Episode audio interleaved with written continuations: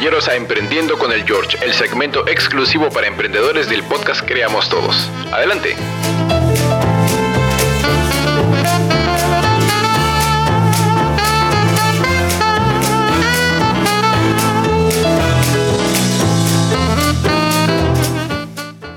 Muy buenos días, buenas tardes o buenas noches dependiendo del momento en el que nos estés escuchando. Yo soy el George y como el título lo dice, este es el segmento de Emprendiendo con el George, donde vamos a conversar todos los temas relacionados a tu emprendimiento. El día de hoy tenemos un episodio muy, muy, muy importante y nos vamos a centrar en el tema de por qué queremos emprender. Si no eres emprendedor o emprendedora todavía, esta pregunta es incluso aún más importante. Si ya lo eres, te va a ayudar a medir exactamente en qué punto de tu emprendimiento estás con respecto a las expectativas iniciales que tenías cuando empezaste. Pues bien, yo creo que hay diferentes motivos para emprender y cada quien va a tener los suyos, pero hoy me gustaría hablar de unos tres en específico.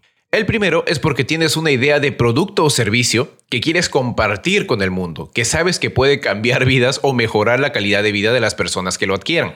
Este motivo es un poco más pasional, viene de tu parte más interna, ¿no? Que tienes algo que realmente te apasiona y dices, wow, yo siento que realmente las personas se pueden beneficiar con esto y obviamente puedo ganar dinero en el camino porque voy a ofrecer un producto o un servicio de calidad, la gente va a pagar por él y todo muy chévere hasta ahí. Una segunda alternativa sería que tienes un trabajo que no te gusta mucho o tu situación laboral en este momento te desagrada y quieres emprender, tener tu propio negocio para así poderte desligar de ese trabajo que te molesta, de esa oficina en donde no te sientes cómodo, cómoda, donde sientes que ya alcanzaste tu tope, pero no quieres irte a otro trabajo, sino que quieres tener el tuyo propio. Así que, ¿qué haces? Emprendes.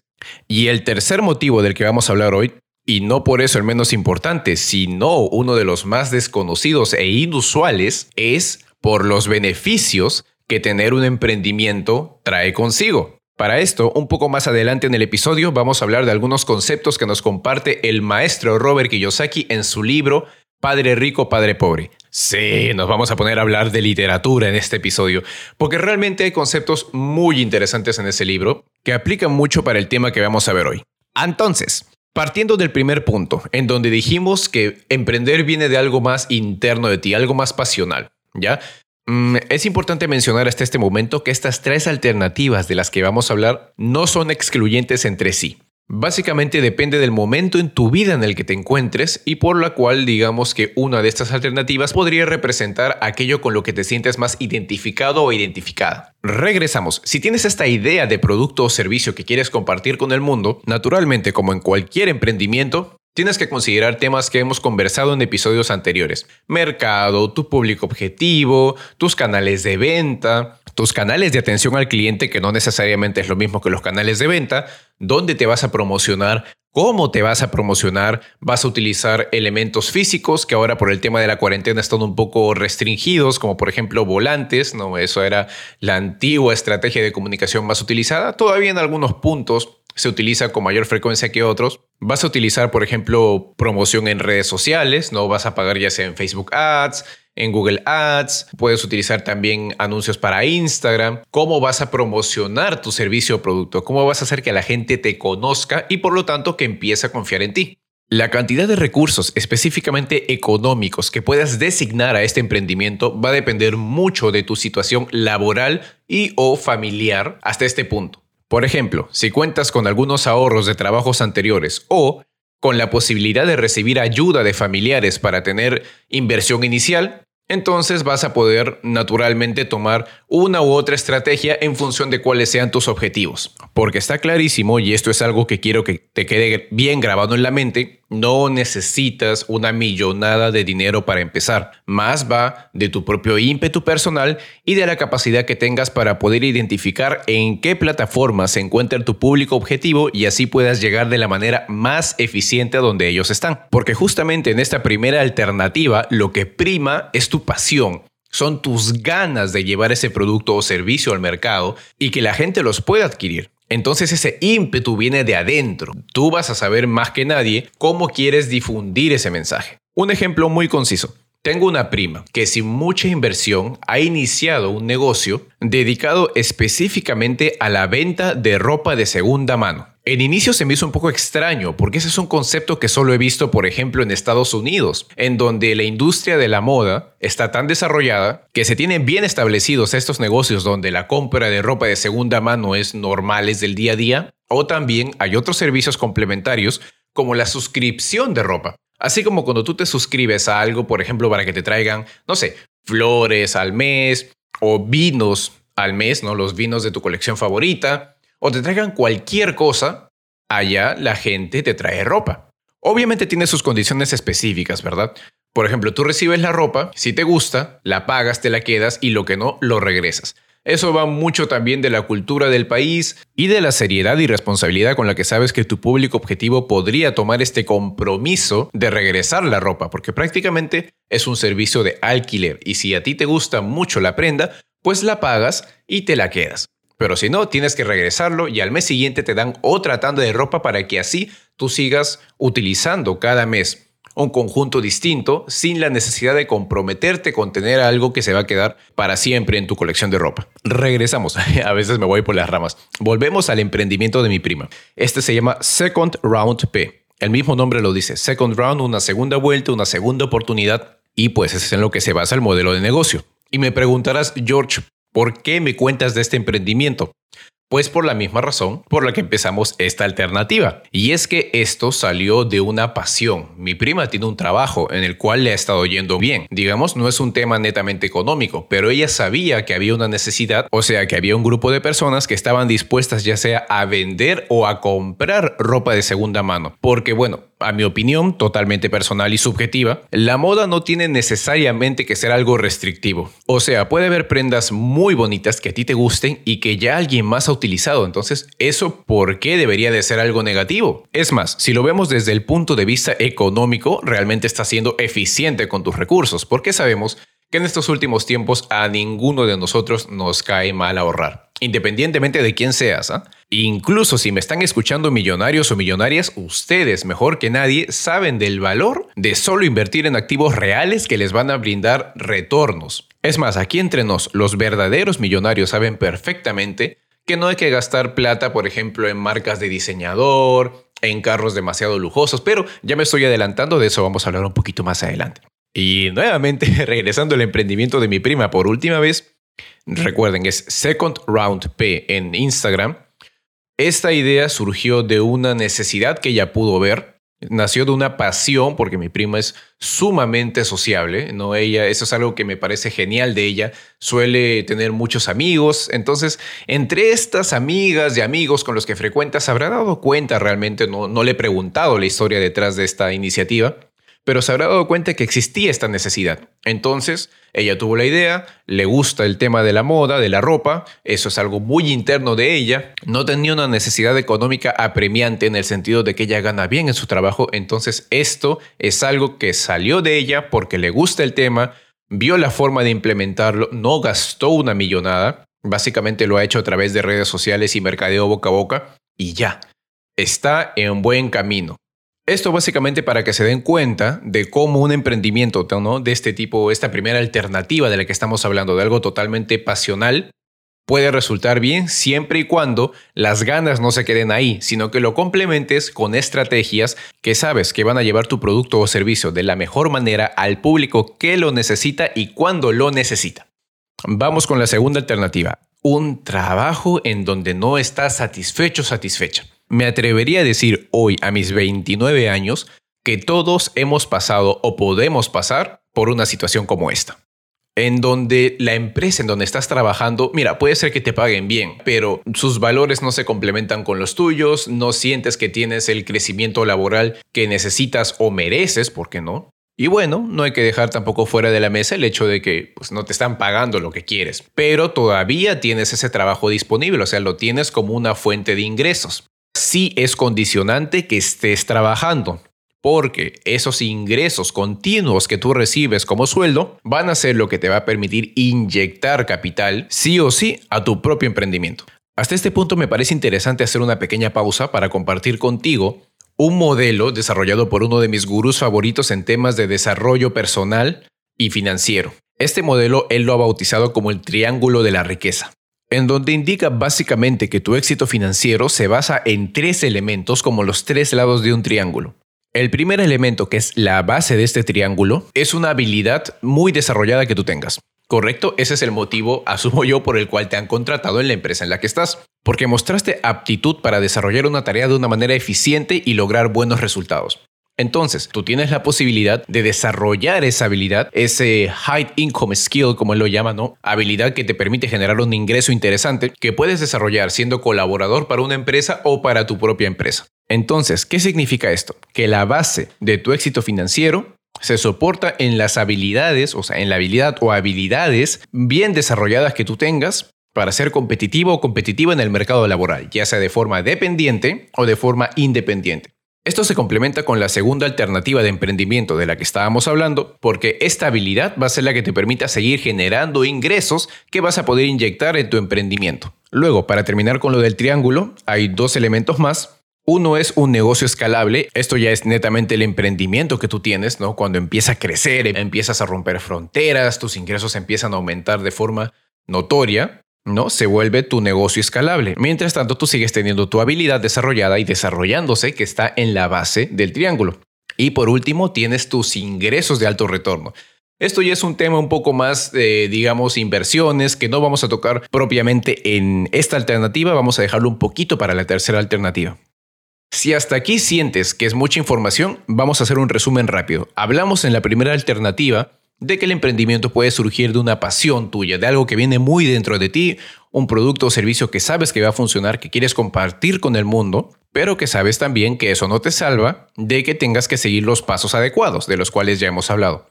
Luego estamos en la segunda alternativa de emprendimiento, que es cuando estás en una situación laboral estable, sin embargo no te gusta ese trabajo por X motivos, los dejo a tu imaginación. Entonces, hablando de esta segunda alternativa, estábamos diciendo que el dinero que generas de ese trabajo que quieres dejar en el corto, mediano o largo plazo es lo que va a alimentar el emprendimiento que vas a tener hasta llegar a formar este triángulo de la riqueza, ¿no? En donde tienes la habilidad que estás empleando en ese trabajo, que va a inyectar capital a tu emprendimiento, que es lo que va a desarrollar este negocio escalable y finalmente con ese dinero que vayas generando, cuando luego tengas excedentes, vas a poder invertir para así generar más activos. Y bueno, ya que tanto estamos mencionando los activos, creo que podemos pasar de frente a la tercera y última alternativa que vamos a ver en este episodio. Y recuerda, hasta este punto, que estas alternativas no son ni restrictivas ni excluyentes. No te estoy dando un manual de cómo emprender, te estoy dando ideas que se basan en mi experiencia y que podemos compartir juntos para ver si te sientes identificado o identificada con una de ellas, probablemente puedan servirte para poder entender mejor cuál es tu situación real y cómo puedes continuar o empezar tu emprendimiento. Entonces, esta última alternativa es la de que quieres emprender porque sabes de los beneficios, ya sea tributarios o económicos, que te puede traer ser una empresa. Un momentito, por favor, que voy a darle un sorbito a mi té. Ah, perfecto para este frío. ¿Dónde estamos? Así. La tercera alternativa. Estoy definitivamente seguro que para este punto es muy importante partir de hacerte tú mismo, tú misma, una pregunta. ¿Qué tanto sabes acerca de los beneficios tributarios? Yo no soy un experto, no te preocupes, no es una pregunta de examen, no soy un profesor que viene a explicarte, me considero alguien que está más en tu posición y estamos aprendiendo juntos, estamos en un viaje juntos. Te lo voy a resumir de la siguiente manera. De lo que te voy a hablar ahorita no es de evasión fiscal, ¿ok? No tiene nada que ver en contra de la regulación tributaria, sino que te voy a dar más información para que sepas cómo se mueve todo este mundo y puedas entender por qué hacer empresa puede ser una de las mejores alternativas que puedes tomar dependiendo si ese es tu camino, ¿no? Porque recordemos, no es tan sencillo como decir voy a vender algo, voy a simplemente salir al mercado y todo el mundo me va a comprar. No, es una serie de decisiones que tienes que tomar muy seriamente. Antes de continuar con esto, te pongo un caso. Yo tengo una agencia de marketing en donde trabajo con diseñadores y recientemente he tenido que pagar mis primeras gratificaciones ahora en julio. Y realmente es algo que uno no mide, pero cuando ves el impacto económico que eso puede tener sobre la empresa, te das cuenta que no es un juego. Vamos, mis colaboradores hacen su trabajo, tengo que retribuirles de la forma correcta según lo que indica la ley, Pero eso no quita que efectivamente cuando uno ve cómo sale el dinero de las arcas de la empresa, de las arcas, cómo sale el dinero de la empresa, te quedes pensando por un momento, wow, y esto es dos veces al año, entonces tienes que tener tus precauciones. En resumen, eso significa que emprender no es cosa de juego, pero si sabes hacerlo bien y tienes en cuenta todas las herramientas que el mismo Estado te brinda, puedes obtener grandes beneficios. Ok, no nos vayamos, regresemos a la tercera alternativa y vamos a hablar rápidamente de las categorías de impuesto a la renta.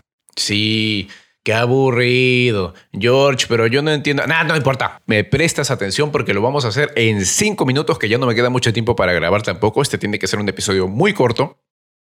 Y en esos cinco minutos te va a quedar clarísimo por qué emprender puede ser tan beneficioso y es un camino que muchos deciden tomar. Ok, son cinco categorías de impuesto a la renta. Va. ¿Cuál es la diferencia? Cada una graba, o sea, le pone impuestos a diferentes actividades comerciales que tú realices. El primero, por ejemplo, es el impuesto a la renta que tú pagas cuando arriendas un mueble. Ok, digamos que tienes una casa, tienes un departamento, tienes un local, tienes algo que puedas arrendar. Y cuando alguien te paga ese arriendo, tienes que tributar un 5% del monto pagado. Grábate ese dato, solo 5%. ¿Por qué digo solo? Tú dirás, George, pero solo Espérate, ya vas a ver.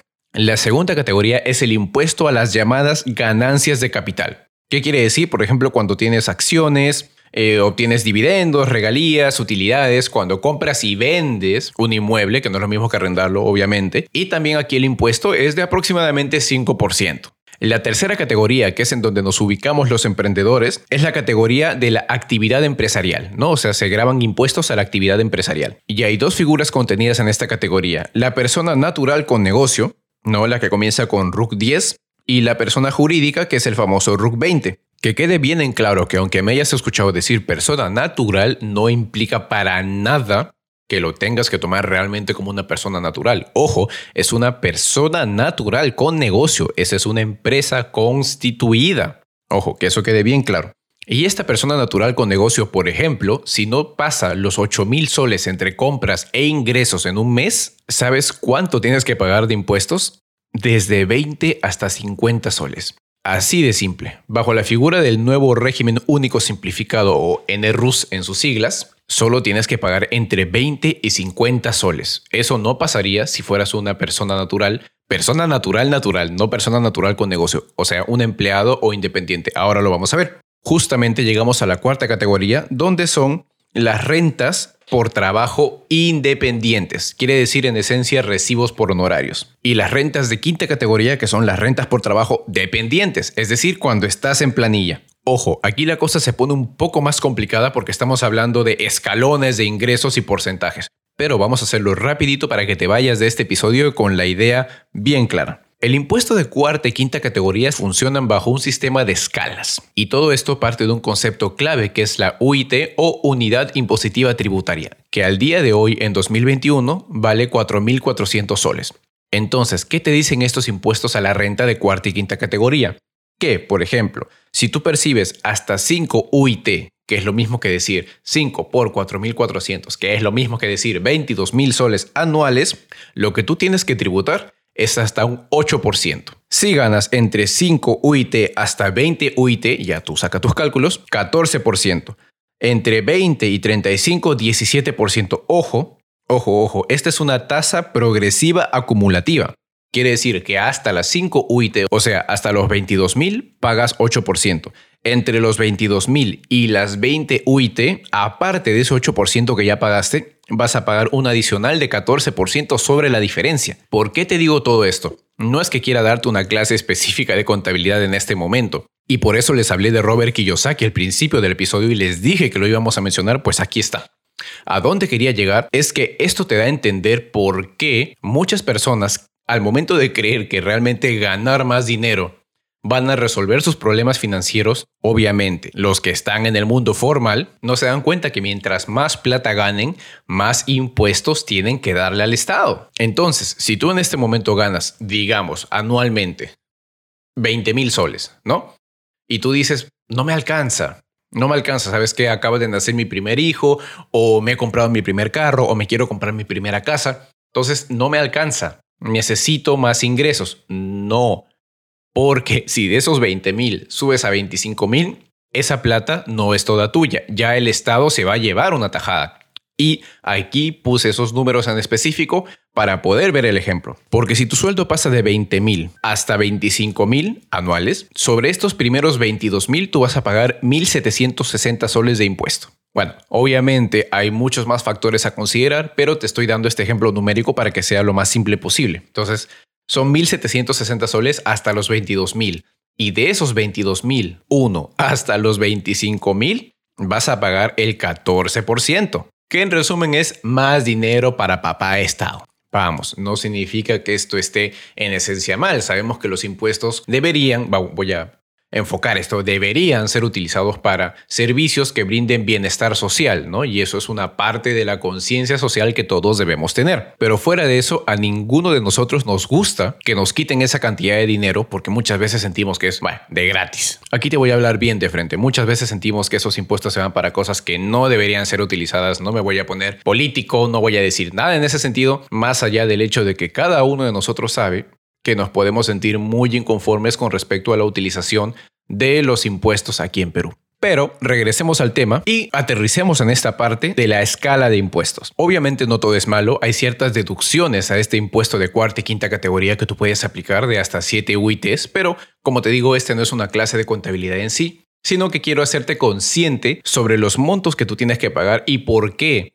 el hecho de simplemente conseguir un mayor sueldo no necesariamente es la mejor alternativa porque eso implica más impuestos, ¿correcto? Mientras que por el otro lado, quienes pagan este impuesto a la renta de tercera categoría, que recordemos es persona natural con negocio o persona jurídica, tienen la posibilidad de deducir impuestos en función de los gastos. Entonces, te lo resumo nomás de esta forma. Los empleados, los que trabajan o trabajamos para empresas, ganamos, pagamos impuestos, ojo porque esa plata nunca llega a nuestras manos, el mismo empleado la descuenta y de ahí podemos gastar. O sea, de la plata que nos sobre, podemos utilizarla para pagar nuestras deudas. Mientras que los dueños de los negocios corporativos, y por corporación no me refiero a esta idea de la corporación macabra, la industria sombría, el empresario injusto y explotador, no, me refiero básicamente al estricto sentido de la palabra que eres dueño de un negocio. Punto. Nada más. Nada más simple que eso. Por favor, aquí simplemente nos limitamos a hablar de la información pura y dura.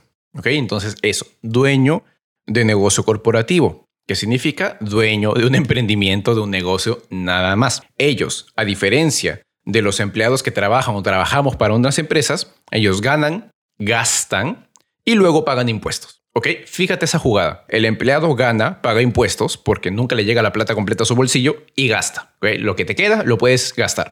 Mientras que los dueños de emprendimientos, negocios, etcétera, ganan o ganamos, gastan primero, no o sea, deducen impuestos a través de los gastos y luego pagan impuestos. Entonces, ya resumiendo todo, esta tercera y última alternativa de emprendimiento se basa de que tú puedas comprender cómo funciona la ley tributaria en nuestro país y los beneficios que te trae poder utilizarla hacia tu favor. Y bueno, ese es todo el tiempo que tengo por hoy. Si sientes que te ha quedado alguna duda o quieres más información, por favor, siéntete totalmente libre de comunicarte conmigo a través de nuestras redes sociales. Recuerda que estamos como creamos todos en todas las redes sociales y nos puedes escuchar para este y otros episodios donde podemos aclarar más estas dudas o profundizar en el tema en todos tus repositorios de podcast favoritos, Google Podcast, Apple Podcast, Spotify, Pocket Cast, etc. Voy a terminar este episodio con una última reflexión. Y es que independientemente de en cuál de estas alternativas de emprendimiento tú te enfoques en este momento de tu vida, es decir, sea cual sea el motivo por el que tú decidas emprender, asegúrate de hacerlo de la forma correcta. No es un juego, es lo que puede cambiarte la vida para bien. Si utilizas bien tus cartas, realmente un emprendimiento puede ser la diferencia entre tu estilo de vida actual y el estilo de vida al que quieres llegar. Y para mí específicamente, George, el éxito no se mide necesariamente en la cantidad de dinero que tú vayas a generar con un emprendimiento, sino en la independencia financiera que eso te da. Es decir, llegar a ese punto en donde tú no tengas que preocuparte por el dinero, en donde puedas utilizar más bien las ganancias que tienes para invertir e ir generando más dinero, porque en esencia, como dice Kiyosaki, la inteligencia financiera parte de saber utilizar bien lo que tienes, ponerlo a trabajar para ti y generar más ingresos. Entonces, sin más que decir, me despido, te mando un fuerte abrazo, espero que esta información haya sido muy útil y nos vemos en un próximo episodio. Chao, chao. No, yo también quiero ser mi propio jefe.